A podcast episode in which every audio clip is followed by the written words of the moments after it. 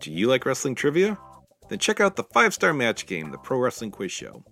I'm Joe Gagney, and every episode, I grill three contestants with five rounds of power packed wrestling trivia. We have over 30 evergreen episodes in the archives covering WWE, AEW, Japan, Mexico, and much, much, much, much more. Play along at home and check it out today. This podcast is a member of the Voices of Wrestling Podcasting Network. Visit voicesofwrestling.com to hear the rest of our great podcasts, as well as show reviews, columns, opinions, and updates across the world of wrestling.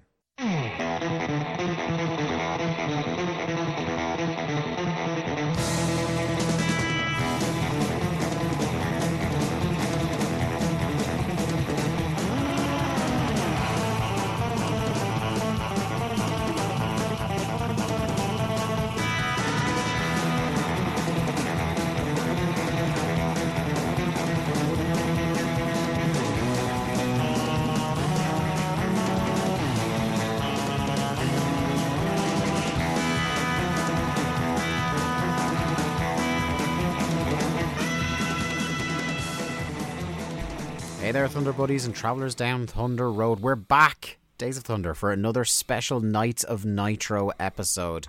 We're excited, are you? This is definitely one we had planned for ages and didn't get bullied into by the Discord. Uh, it's me, Dave Ryan, joined by, uh, as usual, Stagger Lee Malone. Lee, how are you? Not happy. I don't, I don't want to be here.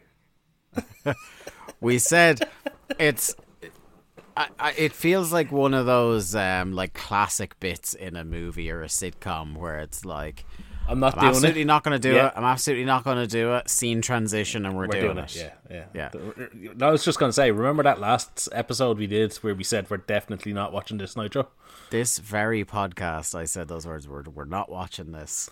but we might watch the the the asylum bits. Yeah, and then the episode dropped. And look, you know, we joke, but like it was it was quite helpful that uh, your friend and mine, Webcon, let us know in the the Discord Hang on, if you what, want to what, what was helpful?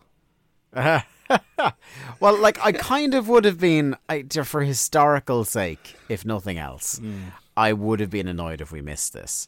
Uh, he let us know that there was actually, in addition to Flair and the Asylum, there was two world title changes on this show. So we kind of, at that point, were like, "Fuck, There, we have there- to do there was actually three world title changes on this show. I guess so. Yes, yes.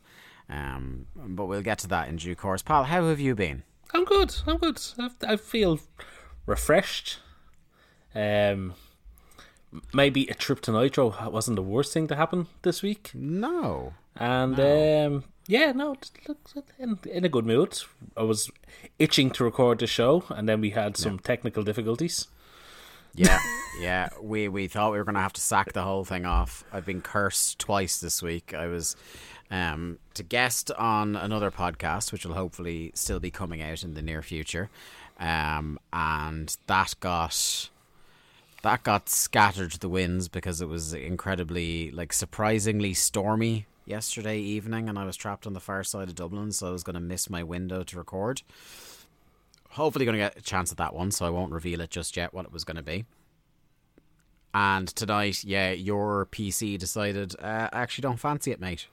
Yeah, so you you got delayed because you know transport is just not friendly to you these days, and then my laptop decided that oh yeah, I've the, um, been on for the last four hours, and two minutes before we log in to start the call, it needs fucking twenty five minutes of updates.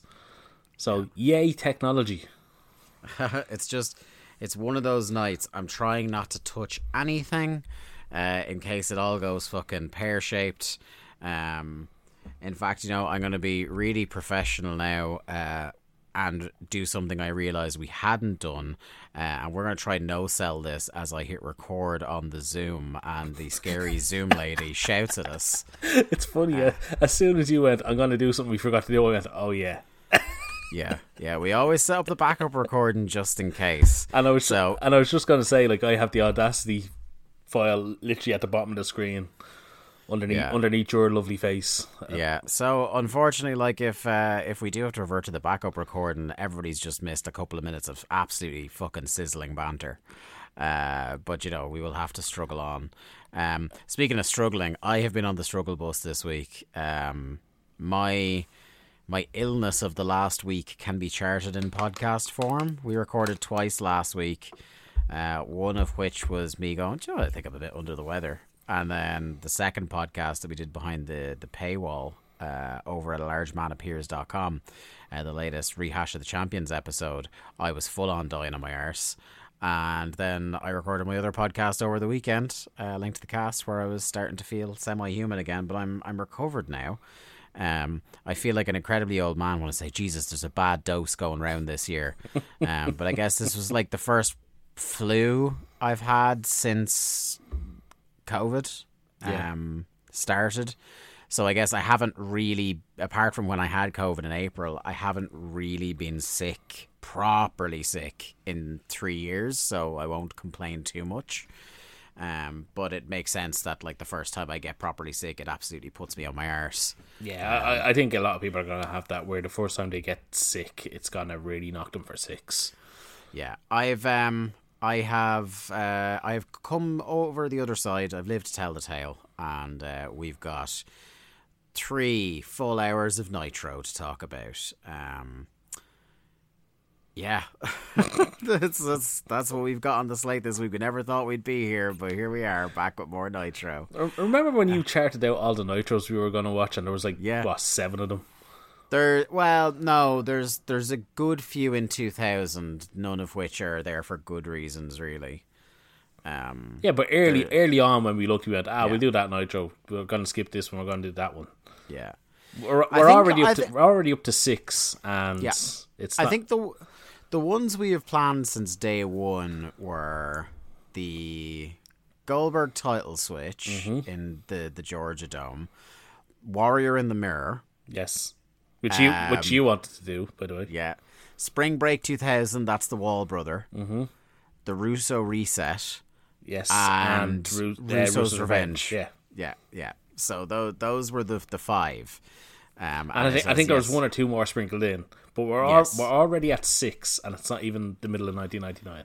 I know, yeah, it's it's bad, it's bad. But look, before we get into that, I think it's time to take it up to the uh, Days of Thunder Control Center uh, and Lee Malone.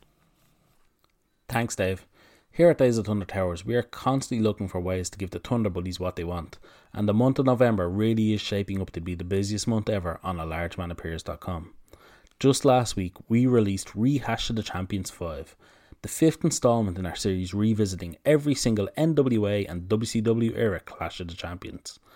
And still to come later in the month, we will have Black and Golden Days Episode 2, where we travel back to Season 2 of NXT as we work our way through the NXT back catalogue towards the much lauded network era that we have christened the Black and Golden Days. Lonely Audio will also return before the end of the month. And speaking of returning, Pick Your Poison will make its long awaited return and its first Patreon appearance, as Dave will have a very special guest to discuss a wrestler of their choosing who is a current member of the WCW roster in our timeline. This show will be available on enlargemanapears.com for free. That's right, for free to everyone listening to this show. And because that just isn't enough, on the evening of Saturday, November 19th, Dave and myself will be live on patreon.com forward slash WCW Thunderpod for the pre pre show of AEW Full Gear, where we will preview the show, give our predictions, and maybe even have some snack talk. It's a loaded November, and all for just $5, as well as access to our entire back catalogue, including Days of Thunder at the Movies, Rehash of the Champions, Grab Bag Radio, Thunder Request Live, and much, much more. That's patreon.com forward slash WCW Thunderpod. And now I return you to your regularly scheduled podcast. The new boy in the neighborhood lives downstairs and it's understood. He's there just to take good care of me. Like he's one of the family. Charles in charge of our days and our nights. Charles in charge of our wrongs and our rights. Shut the hell up, Ted. It's morning. This is Nitro edition 189 from Fargo, North Dakota from the 26th of April 1999, getting a 3.9 rating. Um, I was surprised when I, I saw that rating, Lee, that in my head, I thought the ratings for Nitro and Thunder were going to be much further apart. But we're talking like three twos and three threes on Thunder, and you're talking in around the three eight three nine four for uh, Nitro. So it's um, it's like just wrestling is fucking doing bananas numbers, even though like obviously WCW is on the decline. Yeah, I- think it's the fact that Thunder hasn't fully tanked, but Nitro has starting to tank a little bit from from its great heights. I should It's say. Nitro coming down Yeah. to to meet Thunder on the way and down. Thunder Thunder hasn't started the fucking steep decline it will go through. No. Um, did you get the sense from this show? Actually, no. First question. Um, did you think, as I thought, that this wasn't a bad Nitro?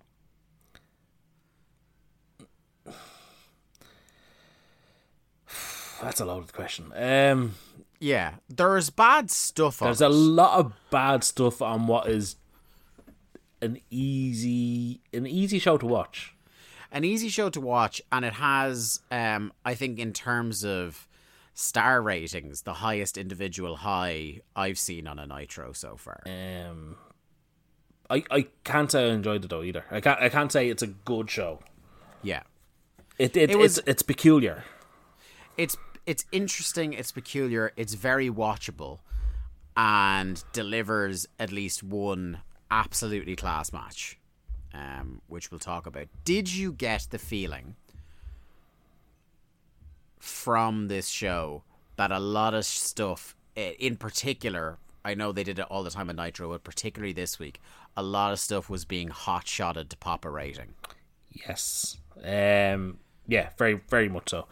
This this was also one of those shows that I think you can watch in retrospect and look and go. They had no idea what was going out next to the ring. Everything was literally written on the back of a fucking postage envelope. And just it was total fly by the seat of your pants and let's just fucking get to the next thing. I was so curious because I was like, why do they seem so desperate? Like you said, like they're, they're writing and rewriting the show in the middle of it. Like they're really desperate to feel like they have to beat Raw tonight or they have to draw eyes away from Raw. Can you guess, based on the time period, if you haven't looked it up before, what would have been on Raw tonight? Hmm, the end of April. Uh, was it Austin's first appearance on Raw? Posts. Uh, no, it was ninety nine nine. So it was wasn't. It wasn't even post uh, neck break. It was. It's a, it's a famous Raw angle. Is it the Stephanie crucifixion? It is. It's the Black Wedding. Um, which like yeah, like it's a big for that time. Like it's a it's a it's a big draw. Um, we are just after. I think we're just after Backlash now. Yes. Um, so See, I, I, I looked. I, I was thinking Backlash two thousand. That's where he comes back and gets a huge pop. And Yeah. So Au- Au- Austin is on the show, but the big thing I saw that stood out about the the 26th of April uh, Raw is that the Black Wedding. So they they obviously had the shits up them that that was like such a spectacle, such a weird spectacle. Uh, after the where to Stephanie, that they were going to need to try and do something a bit special because I can't even for them at this time. It was unusual to do two world title switches on one show. It, it's so um, so peculiar that Ryan Satin chose the Triple H wedding to Huh. to cosplay as for his real wedding instead of the I Black know. wedding. I know, shocking, really. Like it was right there the whole time. Uh, the show opens uh, cold open on a graphic, uh, and that's the the kind of memorial for Rick Rude. I thought we were going to get a ten bell salute, but we didn't. No, we got like three or something. Yeah, I I was just waiting for the ten, but uh, no. Uh, and then, classy as ever, they segue directly from an actual man has died to Ric Flair is in the asylum. Um. So it's the it's it's a flashback to Nitro or Nitro last week, It's, isn't it? it's a full on recap of the recap they gave us on Thunder. Yeah. and it's not the f- last. It's not the last time we'll see this full on recap.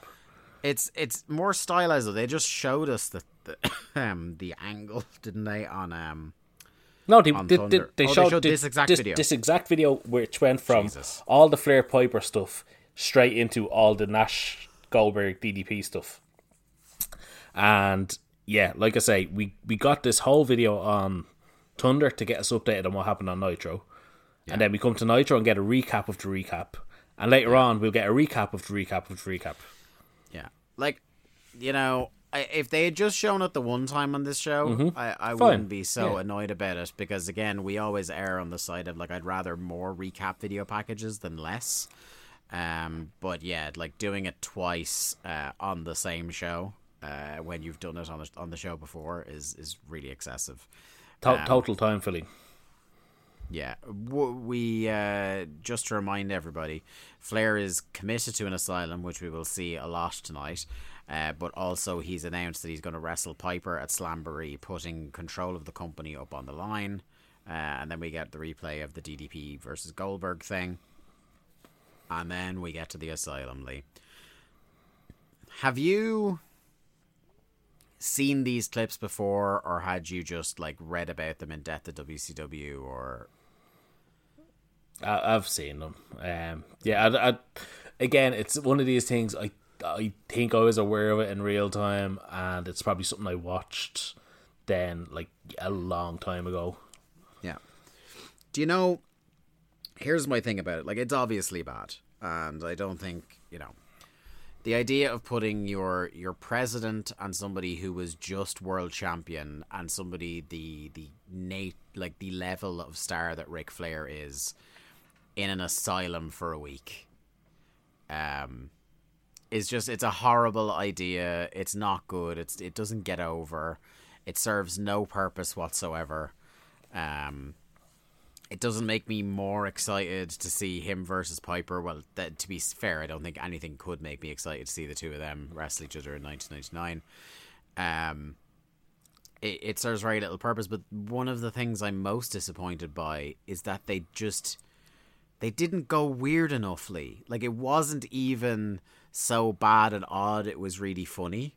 Like there's a couple of moments where I'm like, okay, like if they get a bit wacky here, I'm here for it. Like if they make it a full on cartoon, or if they try to commit to a full a full Cuckoo's House parody, um, I'm I'm on board for it. But they don't. Like it's just they have this one scene, which is I suppose the only actual sketch, like proper scene, uh, in the hospital with Ric at the start, and then the rest of it is just periodically uh, Charles Robinson calling him and him just barking instructions down at the phone, and you see maybe about five seconds of what's going on in the hospital after that. Yeah, it's uh, yeah, like you say, it's kind of a half-ass. They never really commit to it. Um, funnily enough, um, Yeah, yeah, it's it's just bad. I don't know, like the the the one purpose the whole thing serves is to introduce us to Asya. yeah, Which when that when that's your legacy, yeah, the um so the first scene starts with uh like it feels like these segments were being recorded live because it started with everybody missing their cue. dead air. Yeah, like if the if this wasn't recorded live, whoever edited this needed to be sacked Well, immediately. well, here's how you know it was recorded live, Dave, because when they would cut to Ric Flair on the phone to Charles Robinson, I don't know if you oh, noticed this, but they have the old style TV yeah. in the middle of the room. You can see Ric Flair on the phone on the TV. Amazing. So they were literally broadcasting Nitro to this set. Okay, for like they absolutely did not have to do that. No, but whatever. Um, so they're waiting too long for the scene to start. Like uh, the, the the principal actors, the doctor and the nurse, are just fucking standing there for ages. Um. So one, uh, there's three things in this scene that made me laugh, and it was like not out loud. just- were little chuckles. I was gonna say none of them could have been intentional. Uh, a couple of them were. Okay, um I liked I was looking at the background and like all the all the patients in the hospital had done various art projects that were up on the wall. And one of them was Ric's, and Rick just did his own name in giant letters. Okay, and I didn't see like that. Okay. I li- I like that. Okay. I liked that it was inferred quite strongly in this scene that to make Ric Flair appear, you need only play his music. Yeah, that was good. Like he's the fucking Candyman, and you have to say his name in the mirror, and he'll appear. Or like he's fucking Joe Hendry in Impact at the moment. say his name, and he'll appear. And it was just like you just one of the the patients starts playing Ric's music on some thing. I didn't I didn't write down what it was. He started playing it on, and as soon as it starts playing, Naitch It's appears in the doorway. in yeah. his- in the doorway in the boxers he was wearing last week on Nitro, uh, white cotton socks and his robe, and that's it. That didn't necessarily make me laugh because we've Yeah, we that- all that- know that's been taken That's away. not unusual. Yeah, yeah, That- yeah, uh, and it's not unusual for the man to be stripped to his underwear Mm-hmm. uh, on live television. The other thing that made me chuckle is that the guy who like played his music and is constantly sticking around him in this, he nicknamed Triple A. Triple A, yeah. That that's pretty good. I, I like that. Now, do you think he's called Triple A because he's a skinny, a skinnier version of Aaron? That's why I thought he did. That's what I thought it was as well, yeah. and I, that is it. Like, bravo! That's a good gag. That's that's a very strong gag. Um. So yeah, he's in his robes. He says AAA is the man, and that it's Nitro time. Uh, the nurse had said that Nitro wasn't going to be allowed because it makes everyone too agitated, but Naitch is clearly running the place. Um, Well, you mean he is the president of the United States? Yes, he is the president of the United States. Uh, then we get our new Nitro graphic uh, and video presentation to kick off the show. What did you think about it? I, I've, I'm on record as saying I don't mind this this era of Nitro presentation. I don't mind it. Yeah. Intro. Yeah, yeah. But what did you think about like the actual Nitro like intro video, like not just the WCW? Yeah, it's fine. Yeah. Yeah, I think I I felt weird about like Like the, the the the original is so like it is classic, but I liked that they kind of change. Like things have to change. No, no, totally agree with that. I just don't know if like Nitro Girls floating in like some sort Lava. of spaceship was it and lava, yeah. Um so JJ and Robinson are in the president's office and tonight, Lee, Charles is in charge. Mm-hmm. Um so he was apparently named executive vice president before Flair went to hospital and now much like the um oh my god, the 20 25th amendment if the president is incapable of acting his uh, carrying out his duties the vice president takes his uh, his place so that's what they're playing off um, yeah the 25th amendment the in the case of removal of the president from office on his death or resignation the vice president shall become president. So that's what they're playing off. Uh, charles robinson is going to be in charge for the night but lee as we would see later on he was really only sitting there as Ric Flair's puppet. Mm-hmm. What did you think about the amount of Charles we got on this show? Way too much Charles. Just just like the UK at the moment. There's just too much Charles. Too much Charles. We were at peak Charles. Uh, nice surprise though, as we go to ringside, and uh, our commentators for tonight are Tony and Mike Tenay. Yeah, uh, good good surprise to only have those two on, on commentary all night. Yeah, shame not to see Bobby, but you got no, uh, no Larry, no. Uh, Dusty, thank God, which we thought we were going to get. yes, I was fully sure we were going to get Dusty on this show, so that was a relief.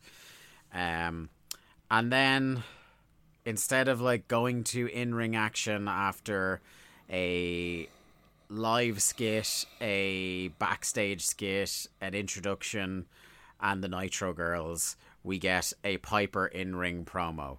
And I, I could see from um, you tweeting during watching this, Lee, that it really bugged you that this was like this is very much like Reign of Terror Triple H era Raw in as much as how the fuck long are we going to go before we get some wrestling on this? Yeah, um, I think I, I timed it out like Piper's the first one into the ring nine minutes into the show. and then he just cuts promo. Like I knew, I knew he wasn't going to be wrestling, but just like, come on, like you, you're supposedly in the the hottest time period in your history, and you're starting to show with a visit to the insane asylum, hmm. a recap video, fucking the commentators on screen, the new president on screen, and then and then you get the Nitro girls, and then you get Piper and Ray. It's like oh, fucking hell, like come on. You can you can tell by the content of the promo that they really wanted to plug what was coming up on the show to keep people tuned in. Mm. So I can't understand how if you were so desperate to keep people during the uncontested first hour, why you couldn't have done all this in half the time, or save the first Flair segment until after you've announced the title match. Like do the title match as the open, mm-hmm. And then go to Flair if you must. Um, obviously, you know, with the book, we wouldn't have done Flair in the Asylum at all. But Yes. like, if you're just trying to, if you're if you're going right, they've committed to doing this, then just do it after you've. Here's the actual reason to tune in, and now here's this horse shit. Um, is the definitely the way I would have done it. Um, there's a sign on the way to the ring, harsh, that says uh, DDP fears soap. Um, in spite of the fact that this video, we had just seen the Charles Robinson video package and it had been played to the entire arena full of people, and Roddy Piper had surely overheard it.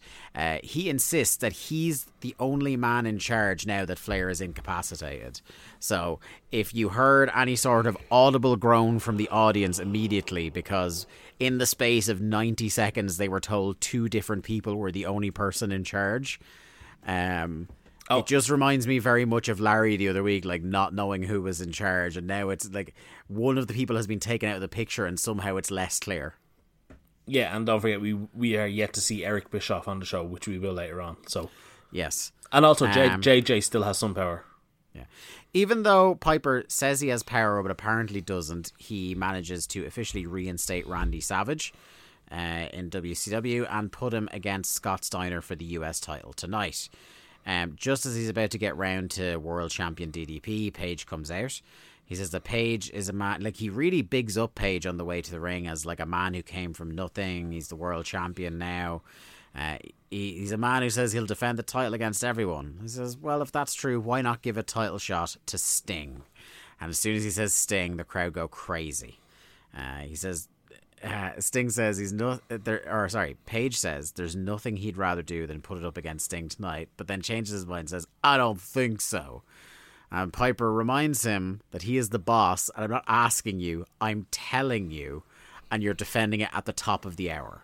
Which he says like- he says forty five minutes from now, which will tell you how long into the show we are. Yes. Um, and I think he was being a bit like he was. He was definitely rounding when he said forty-five minutes because we were past a quarter hour at this stage. Easily. Um, and then, as if we hadn't been made to suffer enough, uh, it was to be Brian Adams versus Konnan in the opening contest. Now,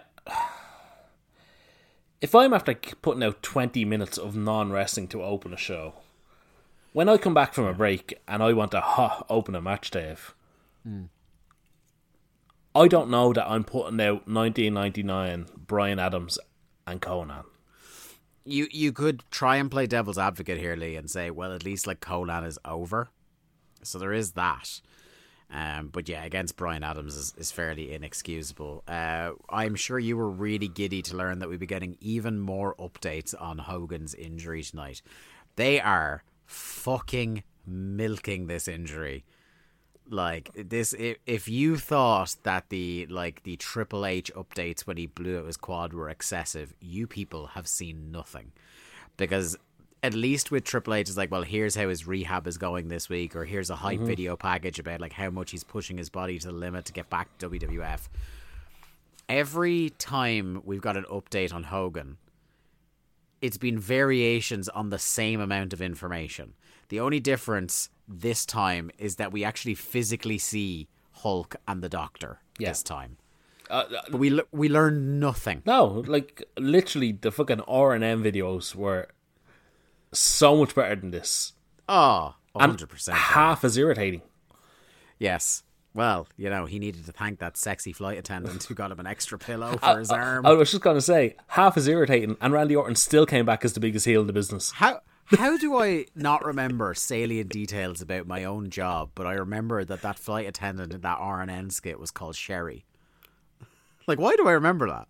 It's been 20 years since that Survivor series this month. You, you really need to question your life choices, Dev. I really do. It's a great Survivor series, though. Oh, three. Oh, great year. Uh, 2002. Or 2002, sorry. Oh, yeah. Yeah, yeah. Elimination Chamber. Yes. That was a great Survivor series. Yeah. Ah, fucking 2002. What a year. Yeah. The one segment in which it seemed like Scott Steiner was going to be pretty cool in WWF when he came out and just destroyed Matt Hardy and Chris Nowinski. Give me the fucking mic. Yeah. Great stuff. Great stuff. Um, you know what wasn't great, Dave? Brian Adams What? and Konnan. Do you know what what was super not great, Lee, was the sound mixing on Konnan's entrance. Mm-hmm. Holy shit. There was a few entrances tonight where it's like they really like like the commentary was way down too low and the music was way too high.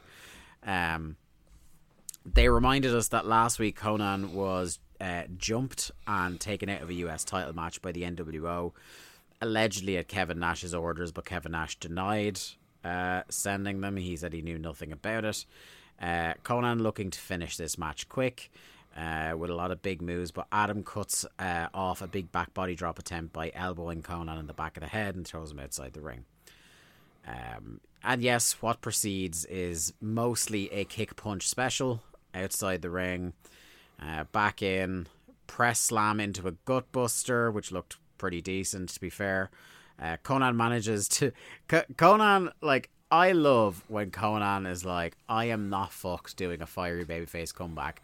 My comeback will be one kick to the gut and a face buster, and I'm going straight for my finish then. Um, I, I, I actually I- enjoyed the uh, Facebuster because Bri- Yeah. Brian Adams made Mayor Kane very proud with his knee bump. He sure did. It's down onto the knees. Um, just as he goes to lock in the Tequila Sunrise, Stevie Ray and the NWO are in to beat him down. You've seen that story before. More NWO black and white. Uh, yes. Next, we get one vignette I'll never get sick of, no matter how many times they play it, and that's the Sting Crow vignette with the theme music. Play that every Nitro ever. I don't care. Such an unexpected highlight.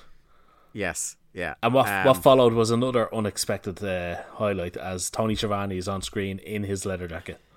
Yes, he did. Tony, cool dad Tony Schiavone uh, is here uh, to hammer home that the title match is happening at the top of the hour. Like they really, really are like, don't change the channel, please, please, please, don't change the channel.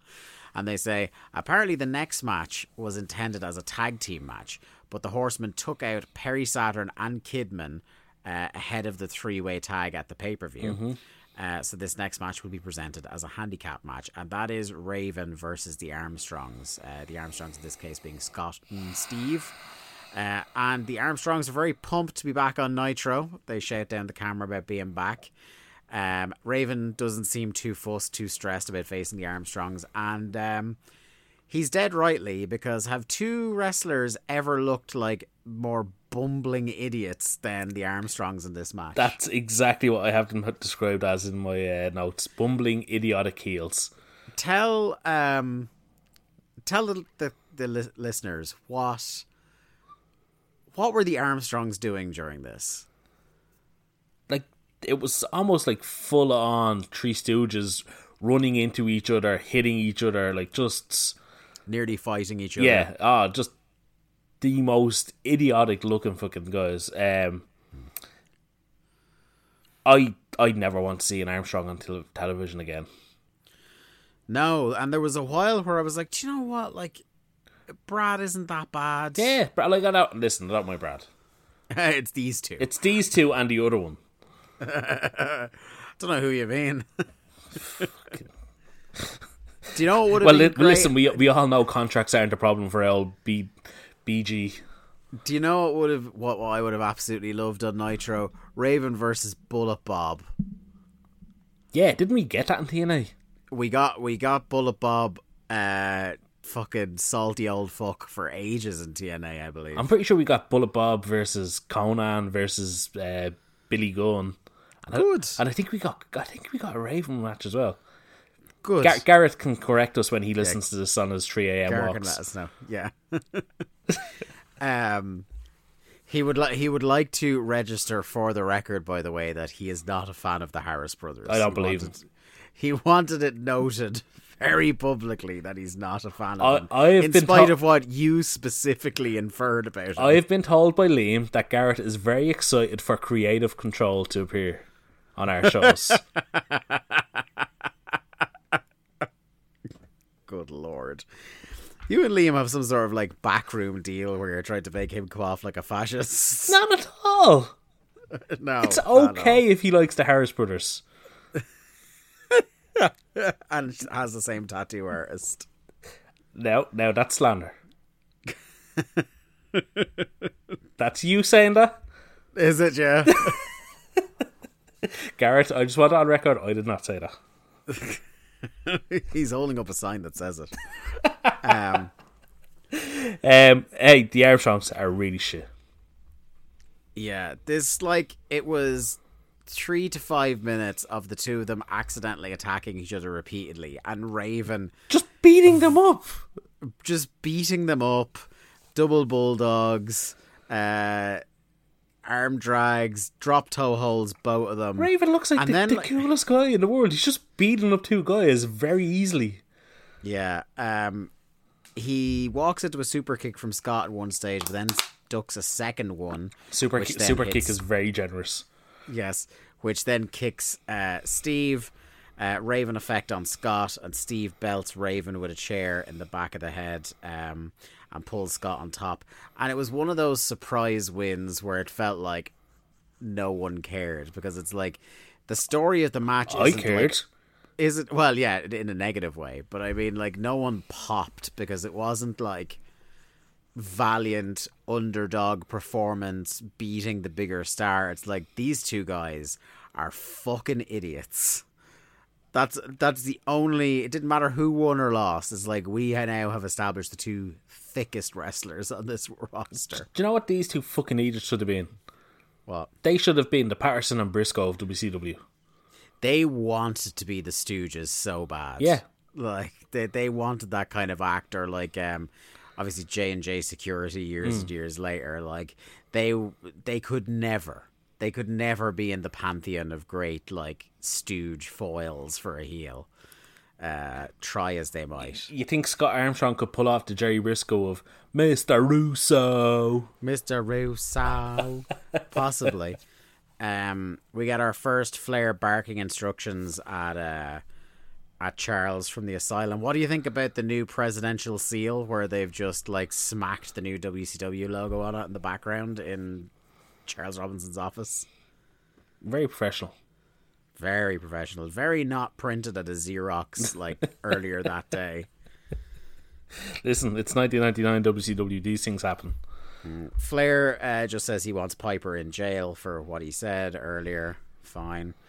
Um, then we get the the same replay of the same Flair video package that we mentioned earlier. Mm-hmm.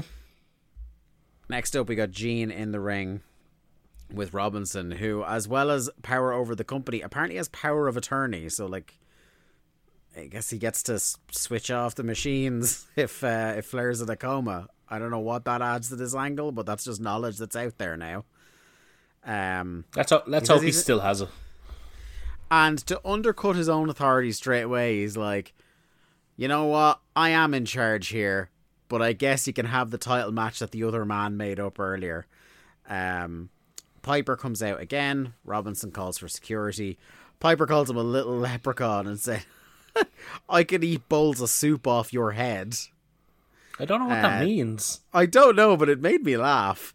Um, he says the the only thing he's in charge of is Flair's bedpan. Uh, Robinson says he has something from Ric and slaps Piper in the face, which is a bad idea. Uh, security just manages to get out as he goozles uh, Robinson. Piper is arrested, and Robinson tries to do the Flair stripping freak out, saying he's in charge. Yeah, he does the whole thing saying Piper's fired, but he still has to face Flair. This was like, do you think it was Charles Robinson's birthday? And as his present, Flair got him, okay, you can pretend to be me on TV for the night.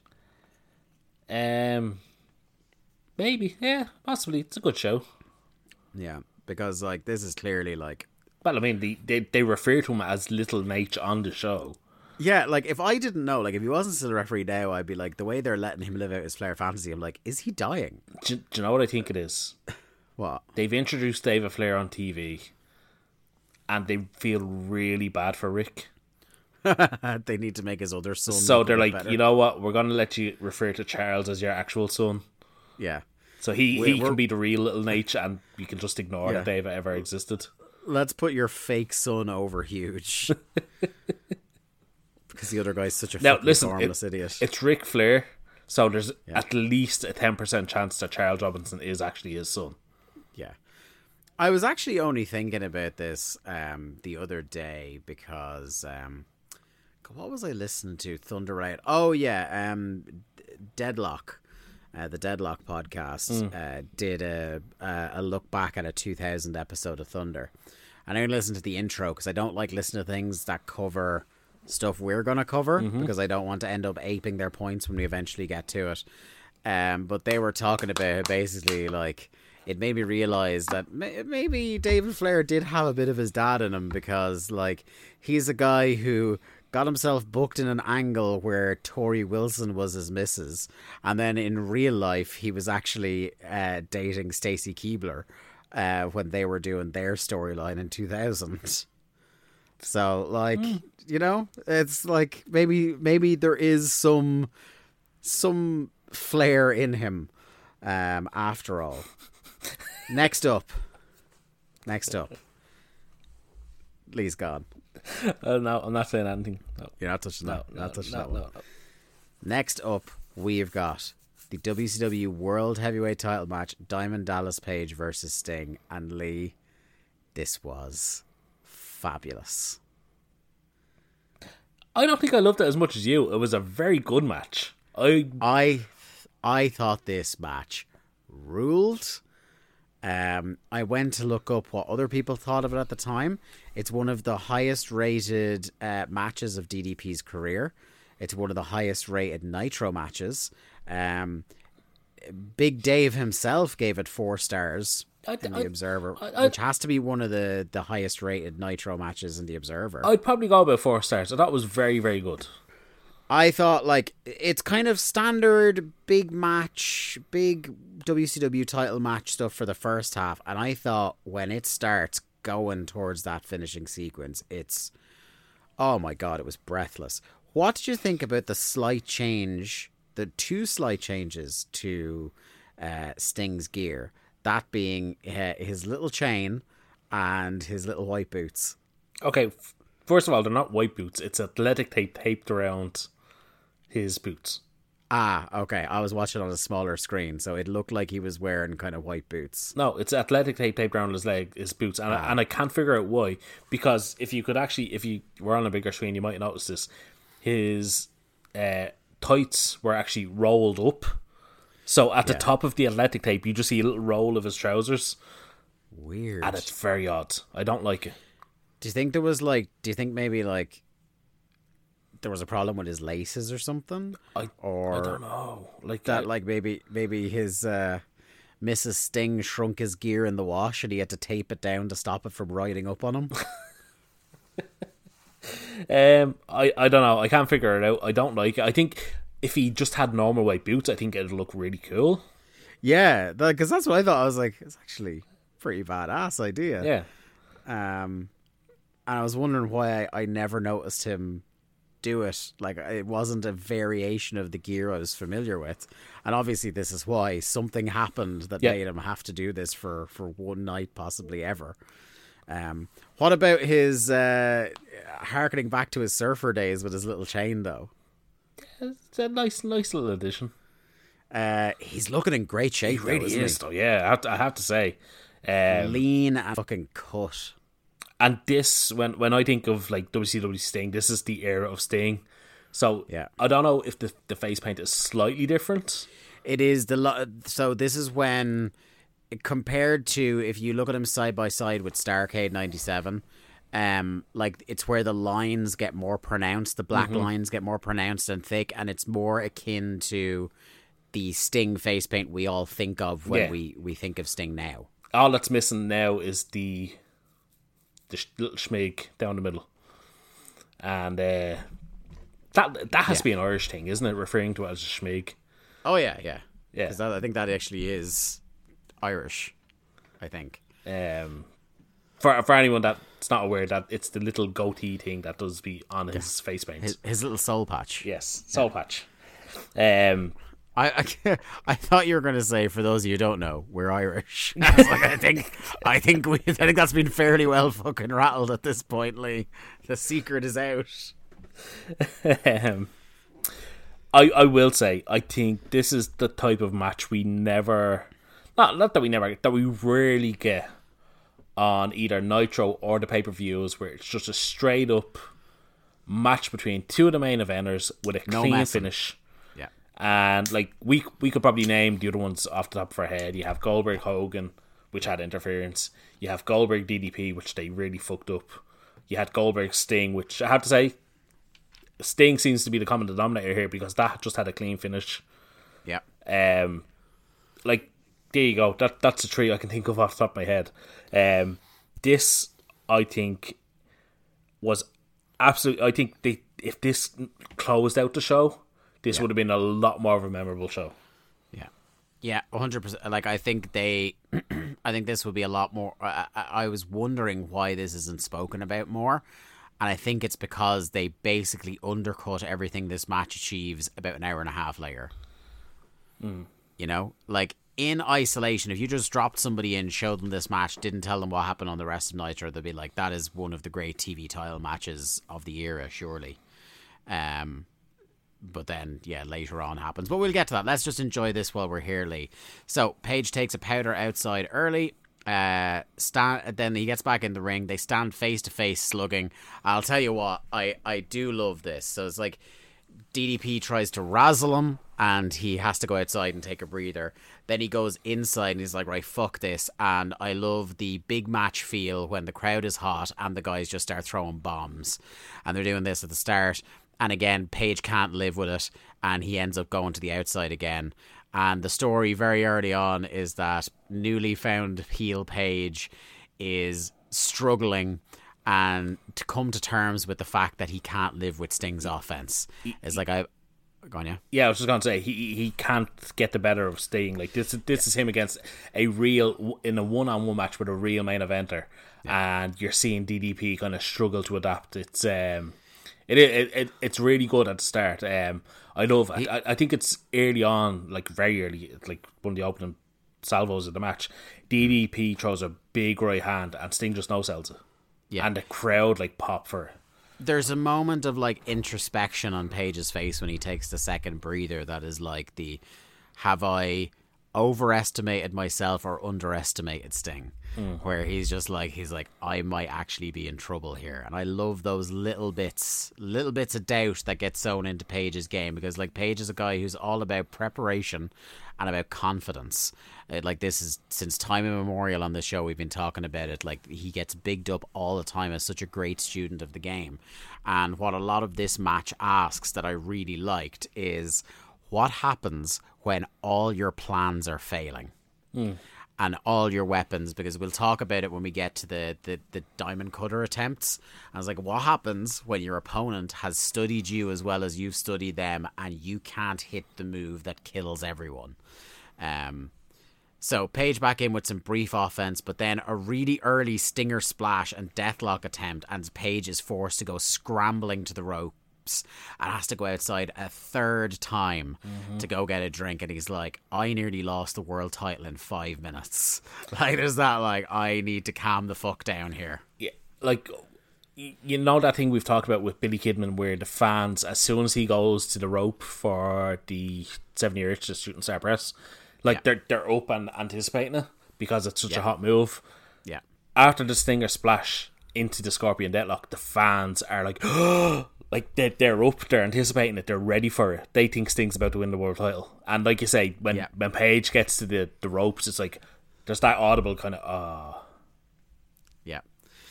Um, we get Page then tries like Plan C or D at this point already.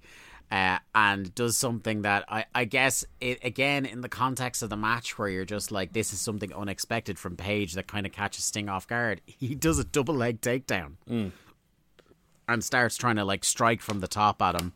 Um, but Sting fights back to his feet, back and forth. DDP lays him out with a clothesline, but he gets back up. And then we get our first diamond cutter attempt, but Sting is like, nah, and throws DDP out of the ring. Um, and now DDP is not only in disbelief, but he's tried the diamond cutter once, it didn't happen, and now he's angry. So they start brawling in the aisle uh, because Page is like, fuck this. I'm already sick of this. Uh, they go back to the ring, and Sting gets dropped on the turnbuckle, which gives uh, Page an opening. Uh, belly to back, and it looks like DDP finally has control of the match, which causes the crowd to start booing. Um, Sting really digs deep as uh, Page is dominant here and headbutts Page quite low uh, as a receipt for Page striking him quite low earlier in the match. Um, the ref admonishes Page, which makes him quite mad and shoves him a little. At which point the ref, uh, the commentary tries to keep consistency, say, "Well, he's going to be fine for that." Um, so he does. So he does uh, the bit where he kind of has uh, Sting down and he's rubbing his elbow like into his eye socket, which looks like it wrecks, and he's taking off the paint, and it's Yeah. always it's always a cool look when like Sting's been through a war and the face paint is crumbled The, and the, the, just wiped splotches, away. splotches of paint left on his face at the end. Yeah, it's really Yeah, cool. yeah, it's deadly. Uh, stomps and he starts trash talking Sting because now he's starting to feel his oats a little bit. Uh, Sting, in desperation, starts throwing bombs at Page, but he eats a neck breaker. Uh, DDP then he tries to crotch Sting on the ring post. It doesn't work, so he wraps his leg around it a couple of times uh, before Sting, uh, out of desperation again, shoves Page back with his legs into the barricade. He's back in he tr- uh, this is just like this is where it starts really going up again because he goes for the diamond cutter again and Sting holds on to the top rope but goes down to his knee. So there's a moment where everyone's like oh fuck did he get him? But now Sting no Sting is fine. He's okay um I thought that was really good rather than just like hold on because I think that would have there's a spot later where he does just hold on. And I think if he had done the hold on thing the same way twice people would have like not popped as much the second time. I, I, the, the first one sets up the it's like table setting for the for the set, second one for the finish. Like. So like I'm already starting to go like I can't remember uh, the last big page match I've seen where someone blocks two diamond cutters successfully. So like and the crowd you're starting to feel the crowd go fuck like he can't he can't do it.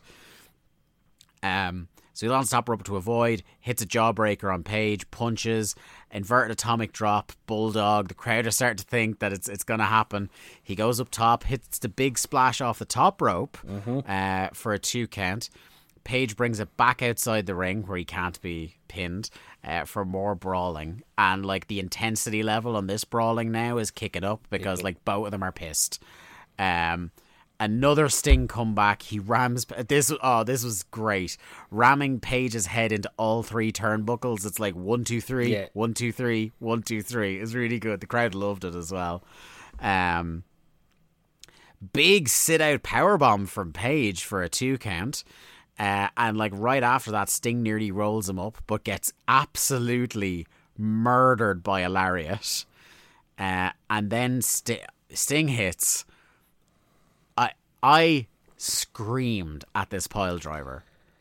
terrified. I was absolutely terrified watching it. he goes for like what looks like it's going to be a gotch style pile, pile driver and then goes down to his knees instead of sitting out uh, like I, it was like Page had died. I was like, I could not believe it. It was great. The mar- margin for error on that is like fucking minimal. Yeah. Um. So then, after that two count, he goes to pile drive him again. Tombstone variation this time. Page reverses. It gets reversed again. Sting hits him with the tombstone, and Page kicks out. Sting goes for a hip toss, float over DDT from Page. He then tries a backslide attempt, uh, Sting does, but Page mule kicks him in the balls, and everyone's like, oh, okay, this is it. Because like he goes to mule kick him and he backs up into the corner, just in perfect position for the uh, the diamond cutter. He goes for the cutter. Sting holds on, lifts his head, grabs him, Scorpion Death Drop and wins. Awesome.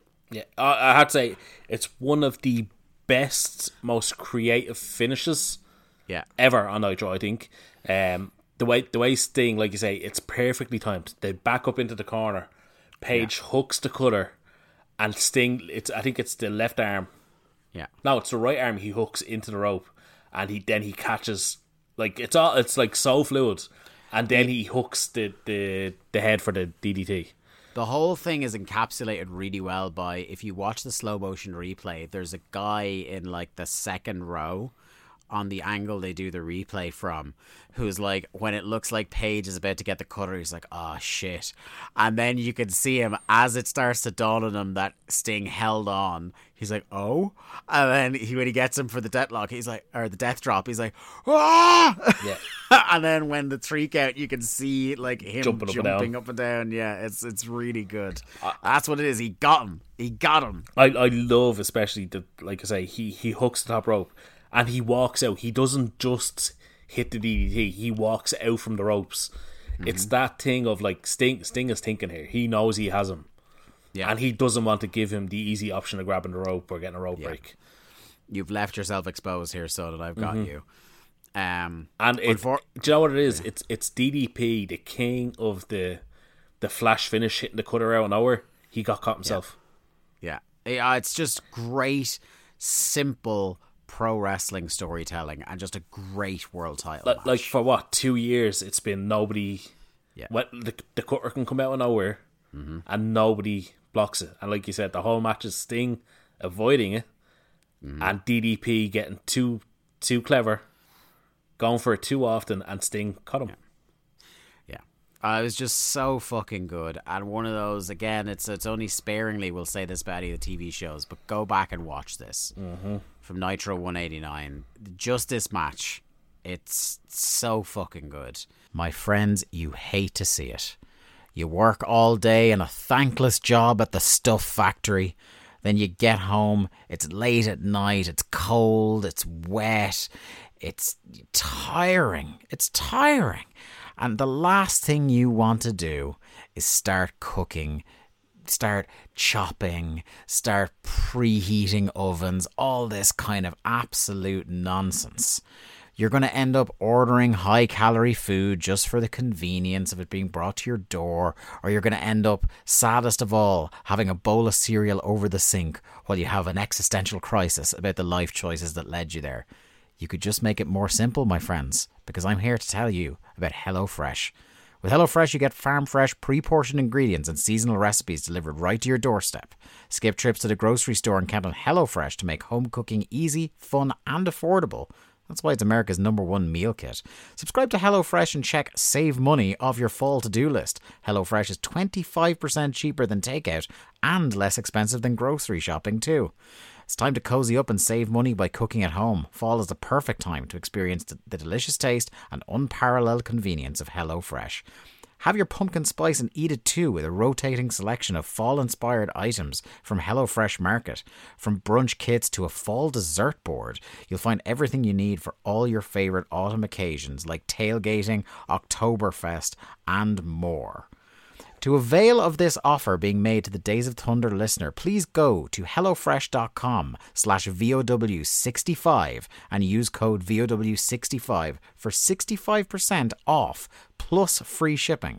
That's hellofresh.com slash VOW65. Use the code VOW65 at checkout. HelloFresh, America's number one meal kit. Uh, unfortunately, we go from the sublime straight to the ridiculous. We're back in the mental hospital, uh, and Flair wants Charles to make Goldberg versus Sting at Slamboree. Which, look, Why? you know what, Ric? I'm uh, look just on the that would be cool. I'm down with it. Like it makes no sense why he would want that, but uh, I'm here for it. I I totally more understand why Flair says what he said later, where he wants all four men basically to destroy each other, because what we're supposed to be thinking, because the Flair character is that he he wants the world title back. So why is he signing all these matches that he's not in? So a multiple man match, so that like all they all pick each other off, makes more sense than him saying, "Oh, the pay per view should be two completely different guys, neither of which I can probably beat."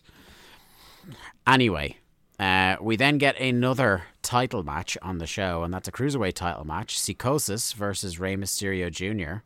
Um, I like the nice touch during the entrances that Psicosis had used his horns to pierce his rally towel. Well, I was going to say, do you think he used his horns or did he cut cut out the holes on his towel? Oh, Like, no. Do you think do you think he measured out the holes on the towel and He definitely cut it because, like, obviously, you know, they're they're they're lovely soft horns, uh, but the effect the effect was great. The, the- I really like it. Um, again, it's one of those Lee where we could try as we might to type out all the spots as they happen and go play by play, but it's it's very hard to do that.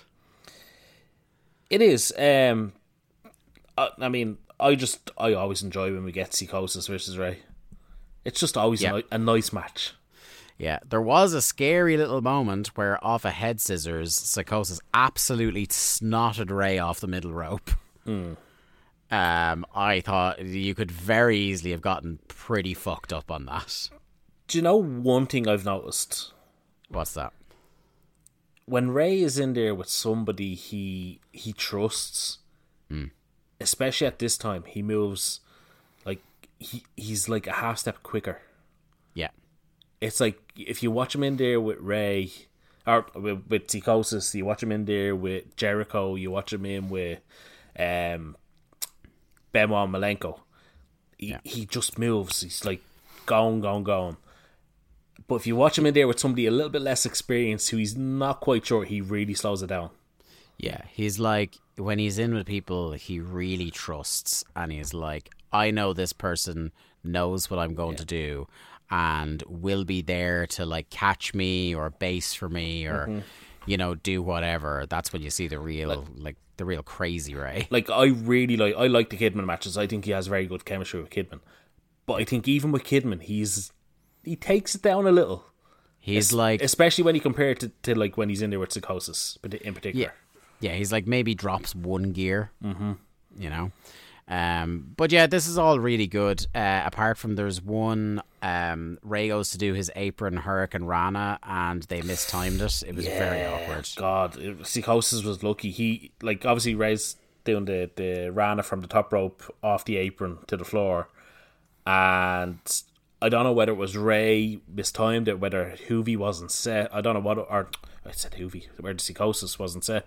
Um, but Psicosis just does not go for the bump at all. He kind of thinks about it and stops, and thankfully he did because I don't think he would have rotated fully, and it could have been very, very nasty.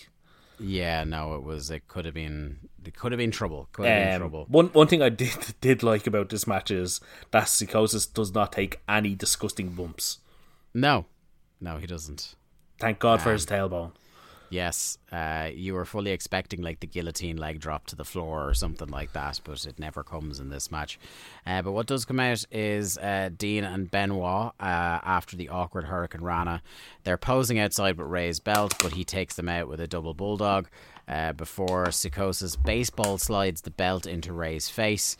Um, I oh yeah, this is something I hadn't mentioned yet about the commentary on this.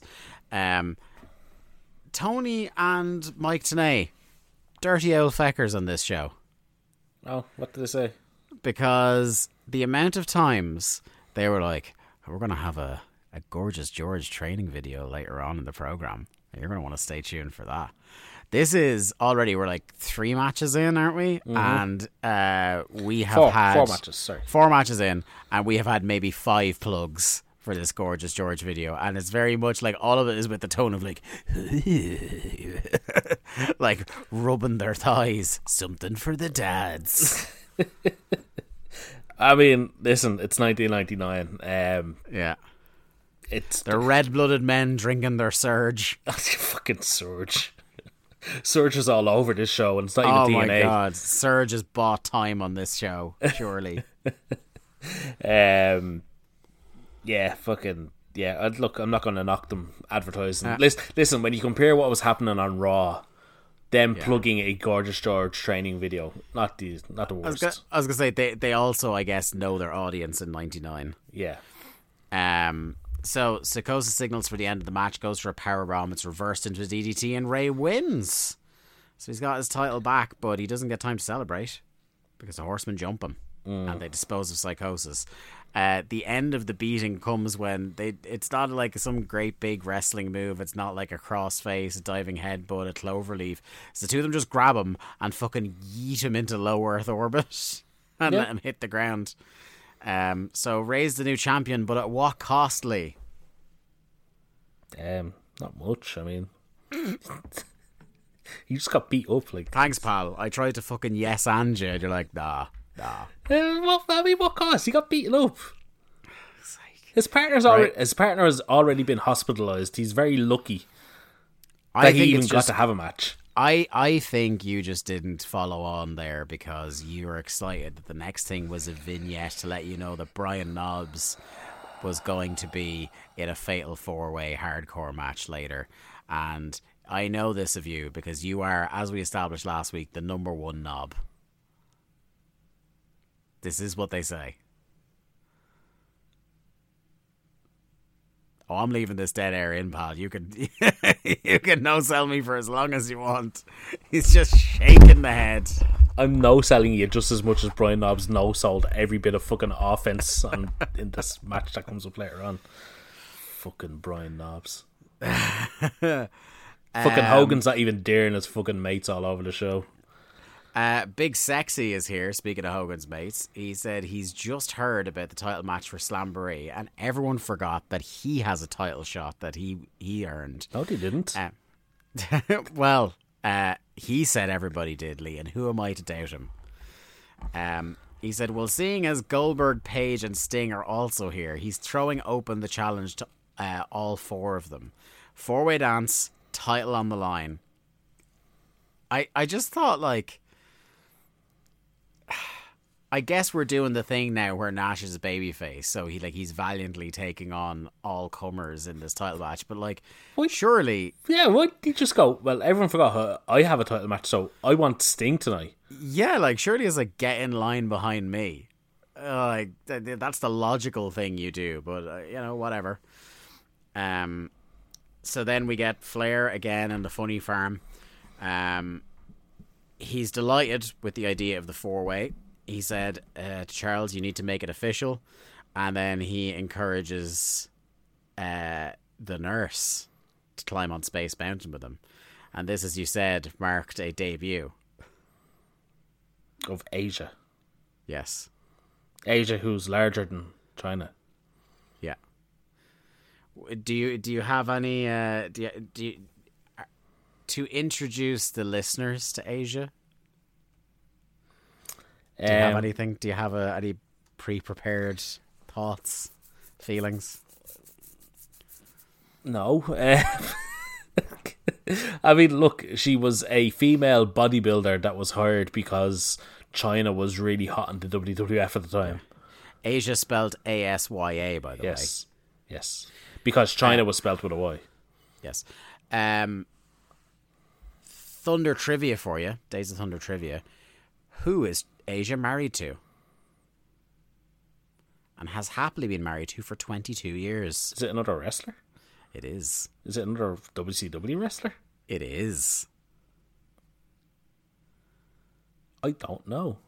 Oh. She's married to one Dale Torborg. Get the fuck out of here. There you go. Yeah. That's that one's for you, pal. You could take that home. Those two could be Free booked on the indies as like a tag team these days. They absolutely could. Oh, they would clean up. Clean up. They would. Uh, you you talk about like you get them as a tandem, like in one of the fucking J- Janela Spring Break shows. Imagine them against like Bussy or Yeah, any one of them meme teams.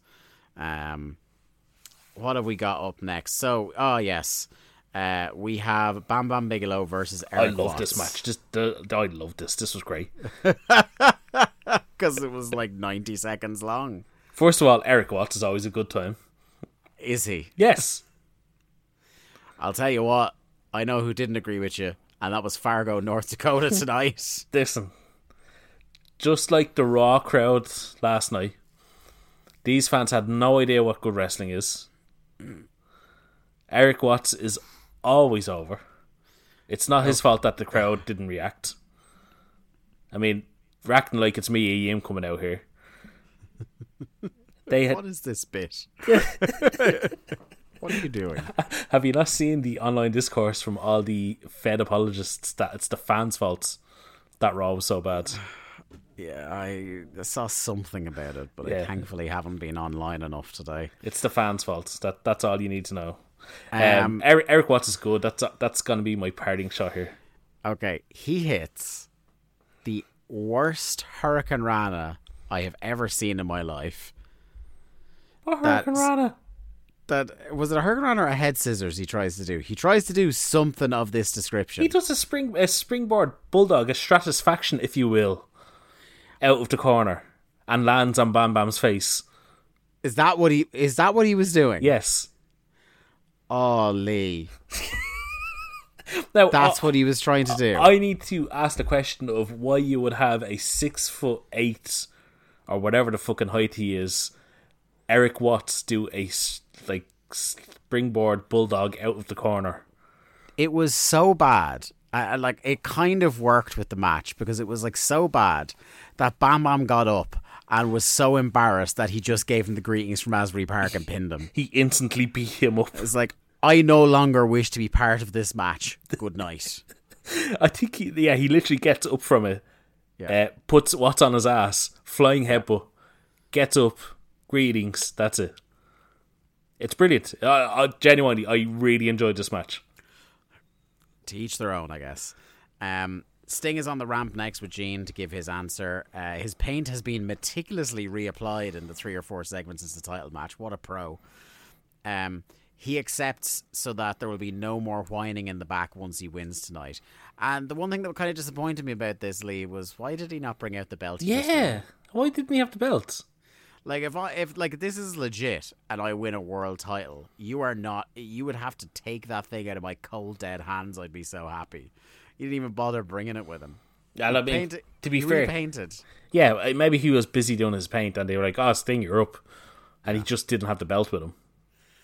Uh, we get a world t- television title match next, which is Booker T versus Meng. Uh, and we get on the way to the ring uh, as Booker's coming out. We see a sign plugging Lords of Pain. Hell yeah! uh, which made me laugh. Uh, Booker looks so happy coming to the ring. Like, what a baby face. He's just so happy to be here. Uh, high fiving everybody. Um, but it's all Meng at the start of this. it is, but I have to say, Meng gives Booker a lot. Like Meng, For Meng, yeah, on the Meng scale, like, he was bumping. yeah, he really was in a big bumping mood. Um, like Meng's not someone we've seen being easily dispatched of in our run. Yeah. and Booker pretty handily kind of deals with him. Yeah, flying forearm, drop kick, good offense. But then he does the sidekick, and when he does Oh. it, Meng bunks, bumps backwards. The ref gets hit. Um, Stevie starts skulking down to the ring as Booker tries to wake the ref. Uh, side kick gets ducked. Death grip is in. Uh, and Stevie comes in and unexpectedly uh, slapjacks Meng. And Booker wins.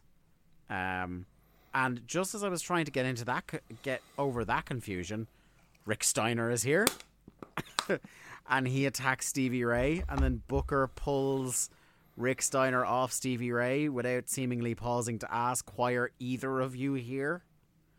Because Um, I think the obvious answer is because Harlem Heat and Steiners just don't get along. Yes, Even in spite of the fact that two of them are part of WCW and two of them are part of NWO Black and White. yeah, it's uh, it's an interesting one. It's an interesting one. Um, we get a Nash vignette, And here- and then we get I was just What? gonna say, here's here's what you've been waiting for all night. Tony and his surge. Uh, and they're here to throw to the Hogan update. Firstly, we get to see one of the rarest sights in nature. We actually get to see Dr. James Andrews. I genuinely did not think he was a real person. yeah, I know. He's just one of those, like, I've heard his name for over 20 years of my life and never expected to see what he actually looks like. I think he, he should have been like one of them doctors on like Grey's Anatomy that you just hear about all the time, but is never Yeah. on the show. Yeah, absolutely. Or, like, he's always, like, masked up to uh, right below the eyeballs, and then the cap comes down to right at the eyeballs, so you can't identify him. You can never know if it's a different actor all the time. Yeah, it could be Dr. Cecil Schwartz either. Like you never know. Um, so he says that the injury that Hogan has is a torn meniscus, which I believe uh, that's not the first nor the last time he has one of those injuries. Um, he put he like obviously because this is WCW, he has to put the Hulkster over Strong Brother, saying that it's a miracle he could move or do anything the last few years. Um, we see Hogan and Bischoff get out of the limo um, as he's dropping him off for surgery, and they're bickering over whether he should have the surgery or not. Hogan thinks he should focus on Page, take Page out first, win his title back, uh, and then have the surgery. And Bischoff disagrees, and uh, Hogan yields to that. Uh, there was really like it just that just killed thirty seconds of time. Like there was no there was no sense of like storyline development or purpose to them doing that. It's like, oh, I don't want to do it. Yeah, well, you're gonna do it, uh, but I don't want. Well, see- like, well, you're gonna. What they were establishing was that Hulk Hogan can beat Diamond Dallas Page at any time he wants, Yeah, in spite of having a fucked up leg. And that really Page is lucky that Hogan isn't going after him because Bischoff is, you know, telling him to go get the surgery. next we get, and I do not say this lightly, the funniest thing Hogan has ever done. Apart from maybe there aren't Hulkamaniacs here, there aren't any Hulkamaniacs here. Did you notice the funny bit about this surgery? No, go for it.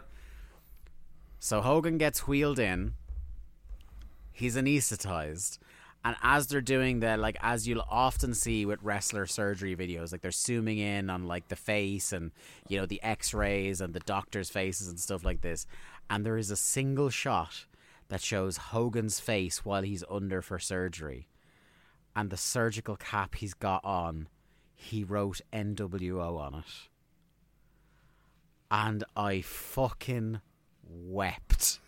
it's like your blue surgical cap, and he's taken a marker and written NWO on it. Jesus It Christ. felt like one of those like if found return to the New World Order labels. Uh, you should you should have had your man do good. do the voice and say this surgery has been paid for by the NWO. It was so funny that I'm a thousand percent sure he didn't come up with it. Uh, because he ha- he is not and has never been that intentionally funny. Or he did it earnestly and just you know, well, well, you know, he to be fair, he gets paid for every time he wears NWO merch on screen. So Yes, yes. Um, they're saying he it looks like he's going to be out for a while. I think we looked this up a couple of episodes ago, and he's back by the summer. yeah, Um, so Flair uh, back in the hospital. He demands that uh, Booker versus Steiner happens at the pay per view, uh, and the world title match is set to be no disqualification tonight. And then we get what I suppose is the quote unquote payoff of this whole thing. Lee, would you like to explain what happens next? no. Um, what happens next is Ric proceeds to lead every patient in a Ric Flair kind of semi strut, you know, the the slap on the shoulders, doing the little the little jiggle, and then you hear the ooh ooh, and the camera pans out, and there's a, a patient that isn't participating, as it turns out to be Hall, God. and they all, they all do the spooky fingers at Hall as he proceeds to, to throw his toothpick at Flair, and end scene. Yeah. I just. If this wasn't directed by uh, Tobias Funke, I don't know what to tell. Uh, yeah. Uh, uh, yeah, we just needed Frightened Inmate number two. Yeah. That's all it was missing. Uh, we got our fatal four way hardcore match. Uh, it's Hak versus Horace versus Mikey Whipwreck versus Brian Knobbs. I, I actually have another Arrested Development uh, comparison to make here. Go for it. Do you know who Chastity was dressed as for this uh, episode of Nitro? No. Charlize Theron. Oh, uh, Rita? Really, yeah. Yeah. With oh, with the backpack God. and the white. Yes, yes. Mr. F. yeah. Yeah. Tremendous. Um yeah, I mean this is just like you know, I, it's not as good as the hardcore match from the other week that we praised opening Thunder. Um, but you know there were some fun bits, like three of them being armed, and then Hak decided he was going to take them all on and get absolutely murdered. Yeah. Um, what else do we have? We had a running splash on Hak on the ladder. We come through a break, and all of a sudden there is a surge bin in the ring. No surge in it though. No surge in it, Which was and it didn't really play into anything. I thought, oh, right, the finish is going to include the surge bin now. It's going to be like the fucking Cracker Barrel thing in AEW that time. Uh, not so much though. Uh, Hak gets a table, sets it up between the apron and the rail, sets up another one on the opposite side of the floor too. After a while, Horace is hitting Hak with a strap, and Chastity sprays him with the fire extinguisher. Hak does his dive over the ropes on top of nothing but table as Horace moves out of the way. Hak then does a somersault off a ladder through Mikey and the table. Uh, Knobbs then squishes Hak with a trash can, uh, drops a ladder on Mikey, and wins. And I know the Knob Republic were absolutely delighted with this. I The no- oh, sorry, the Knob Nation, should I the, say? the Knob Nation is that is that what we're being referred to now as? yes. Um, I watched this in disbelief as Brian Knobbs sold nothing. He was needlessly fucking reckless. Yes. And I say this as somebody that genuinely doesn't care what wrestlers put themselves through because they have free will. But Yes. this man, he was literally just fucking nailing people with things. And it was embarrassing. Um Yeah, like fucking just awful shit. Like um why is Brian Knobbs the first person that stops chastity with the the like he puts a, a trash can up in front of his face to stop the the fire extinguisher. What? Why is Brian Knobbs of all people the one to get the payoff of that? Just why is Brian Knobbs? He then cuts a promo into the camera after he wins something about this is nasty. Di- oh, I wrote it down. oh, did you? I wrote it down um, so that maybe a team of scientists could possibly decode it.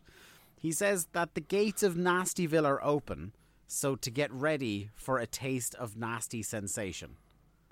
And as he says that, Tony Schiavone responds with, okay. and then moves on to the next segment, which I think is all that promo deserved. Do you think Tony Schiavone was sitting there just dazing off into the distance, going, "What? What? What's happening here?"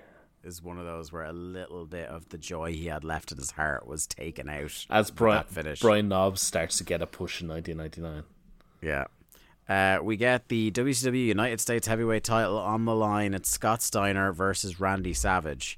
Um, Steiner comes out first. He moans about how I don't, I don't take any orders from WCW, but he's going to do the match anyway because he likes the idea and that he insists on taking Savage's freak if he wins. Um, so Savage comes out with Gorgeous George and the debuting on this podcast, Miss Madness. Do they do they refer to Miss Madness at all in this match? They do. Oh, they Uh, do, So she has the Miss Madness sash, and they're like, "Who is this woman uh, with him?" I believe that's it. I believe it says Miss Madness.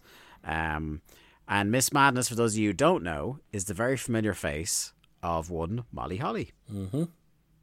Um, and it would take you like a couple of seconds of looking through the because it's such a completely different look with all the makeup and the hair is up and The the, you know, the uh, what's it called? The beauty beauty pageant kind of dress and Yes, yeah. yes, with the sash Yeah. and, and all that. Like it would take you a couple of seconds to, to recognize her, but it's her all right. Um, Robinson is out to ref this match in street clothes because of course he is.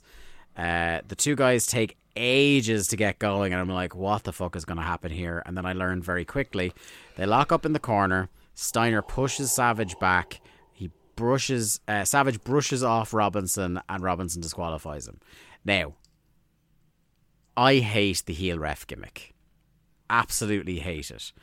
But this is one of the rare times where the logic wasn't broken because it was like literally the first opportunity he got to disqualify Savage, he did. So I cannot argue that it actually was a logical heel ref thing, but they just shouldn't have done it because it's terrible. Yeah, don't don't promote a Scott Steiner Macho Man match at the top of the show to then Yeah. not deliver. in the semi main. Yeah. Uh, so George is in, and Robinson bails out of the ring to get away from her, but Madusa jumps him, uh, marking her first appearance on the podcast. Uh, and George strips him down to reveal that he had the same boxers on as Flair. Ha ha ha. Yeah. So th- this is the full introduction of Team Madness. Yeah. I'm just so, so, so not looking forward to that pay per view match. But anyway, we'll get to that when we get to it. Um, we do have the long promised Gorgeous George training video. What- Uh, I wrote, Did do you have a scene by scene description of this video? no, I wrote two words unbelievably porny.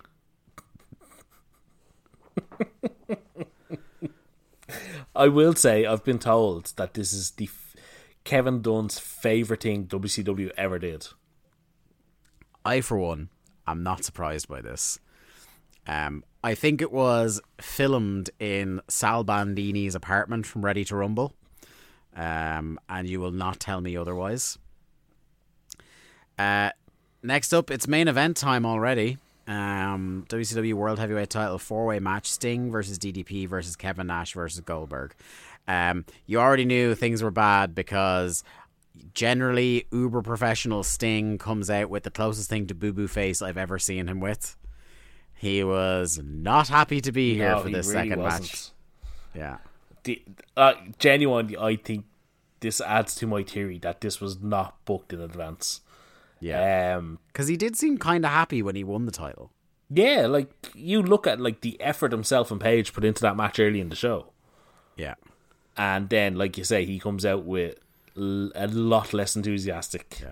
Either they were rebooking and, and doing this stuff on the fly, or they just, also possibly, very possible for WCW, they didn't tell him that he was dropping the belt straight away.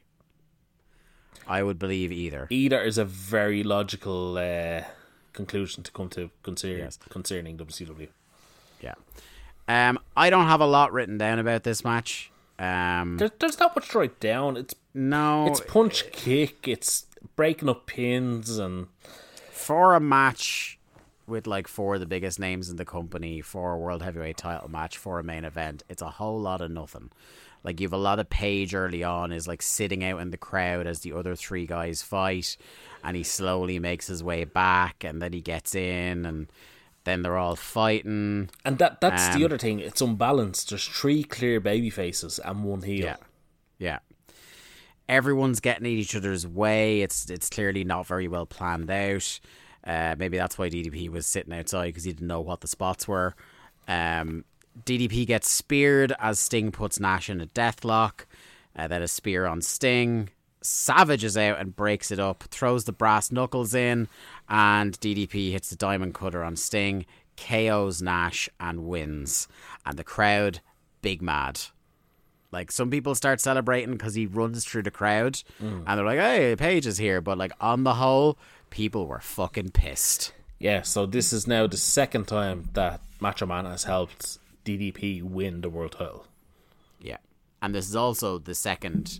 Uh, I know, probably the third time uh, since we've done this podcast where they made a good decision, give Sting the world heavyweight title, and then fucked him as quickly as they could. Yeah, and I have to say, like, if you look at the reactions Sting is getting in that, that match early in the night against DDP, they Yeah. absolutely had still had something in Sting in 1999 with the fans. in spite of in spite of everything they would do to Sting, he remained incredibly over until the day that company fucking died. they, they, yeah, they still in 2001 could have pushed this man as the face of WCW, and people were willing to accept it. Yeah, and they they they come close many times, almost as a rib mm-hmm. to the fans. I think it's like, oh, you think we're gonna do it? Nah. I mean, look, TNA did it in fucking what 2006, 2007, Yeah, and fans Yeah. accepted it. yeah. Fucking, I think if they did it in 2022 in AEW, a lot of fans would be like, yeah, fuck it. Like, man's still unbeaten in AEW. Listen, you can't tell me you didn't get excited when you saw Muta and Sting in the same ring. Oh, dude. Uh, Like, pretty much everything Sting has done since he's shown up, I'm hyped for. he went from a guy that like when he came to the company, I was just like, God, after like the Rollins match and like him breaking his neck, I'm just like, oh, I don't know if I ever want to see this guy again. And I do not think of that at all No. When he wrestles now. I just want to see him do cool stuff and dive off shit like a mad bastard. um, Lee, that's the end of Nitro. Um, what did you think of the show? Your overall thoughts and uh, your winners and losers, if you please. it, like like I said at the top of the show, it, it's it was an easy show to watch. I hated a lot of stuff on it, but there was some good. Um, Yeah. it it's it very much epitomizes 1999 in that sense. Like it, it perfectly encapsulates what WCW is. You can see some of the good stuff, Yeah. but my god, is it surrounded by a shower of shit. Um, you have to really pick through a lot of stuff that's somewhere between bad and just like time wasting to get to the real good stuff. like you look at the the people that weren't on this show mm-hmm. when you consider their roster, and then you look at they had Ric Flair and Scott Hall appear in an insane an insane asylum, basically. Yeah. Mm-hmm. They had Macho Man on on the show. Yeah. Didn't do fuck all like wrestling was. They had him on the show twice. Yes. Piper should not be anywhere near the show. No. at this point, and yeah, he's like in one of the fucking main storylines.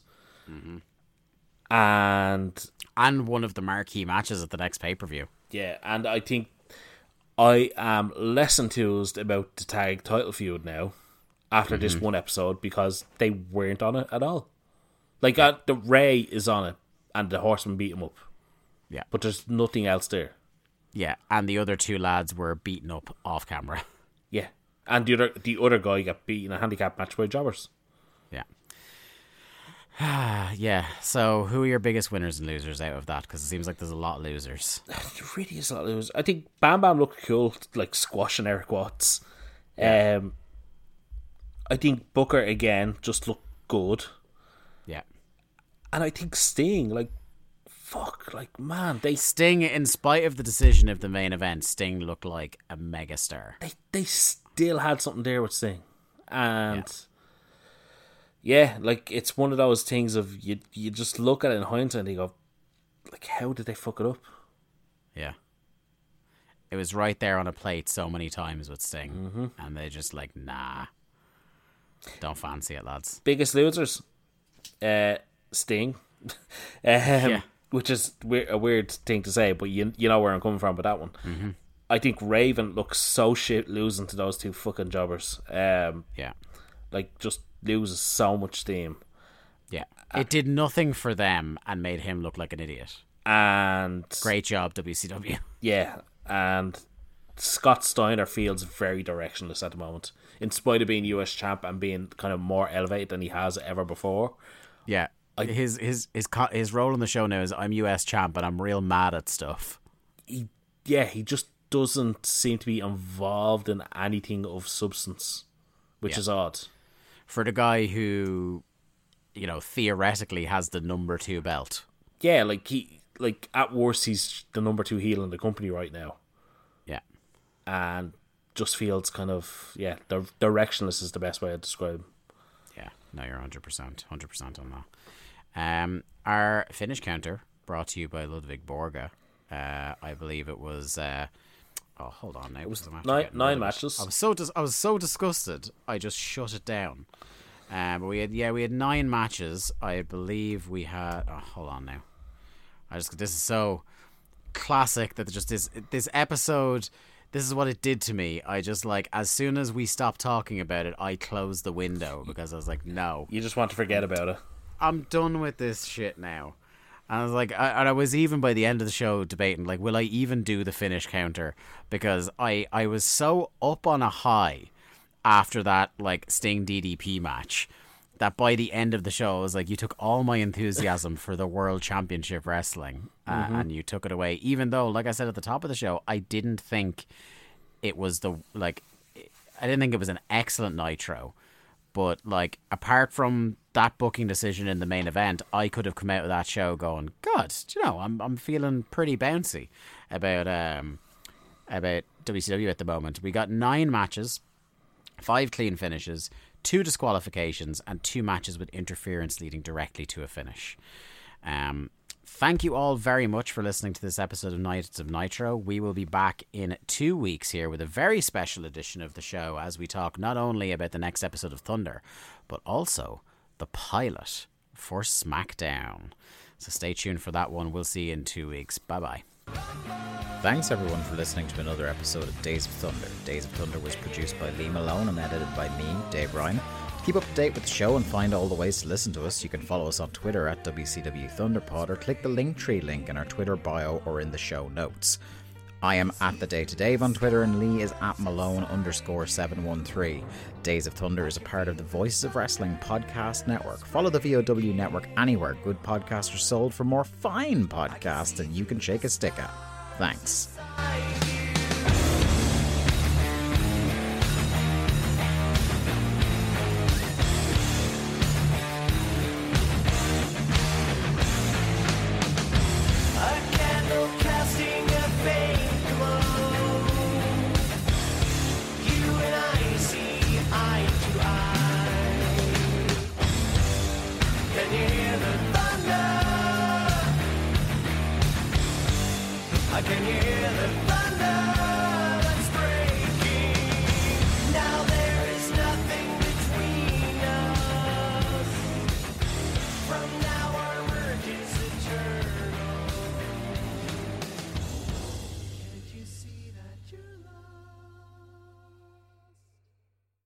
My name is Tyler Fornes, and I am the co host of The Good, the Bad, and the Hunky here on the Voice Wrestling Podcasting Network.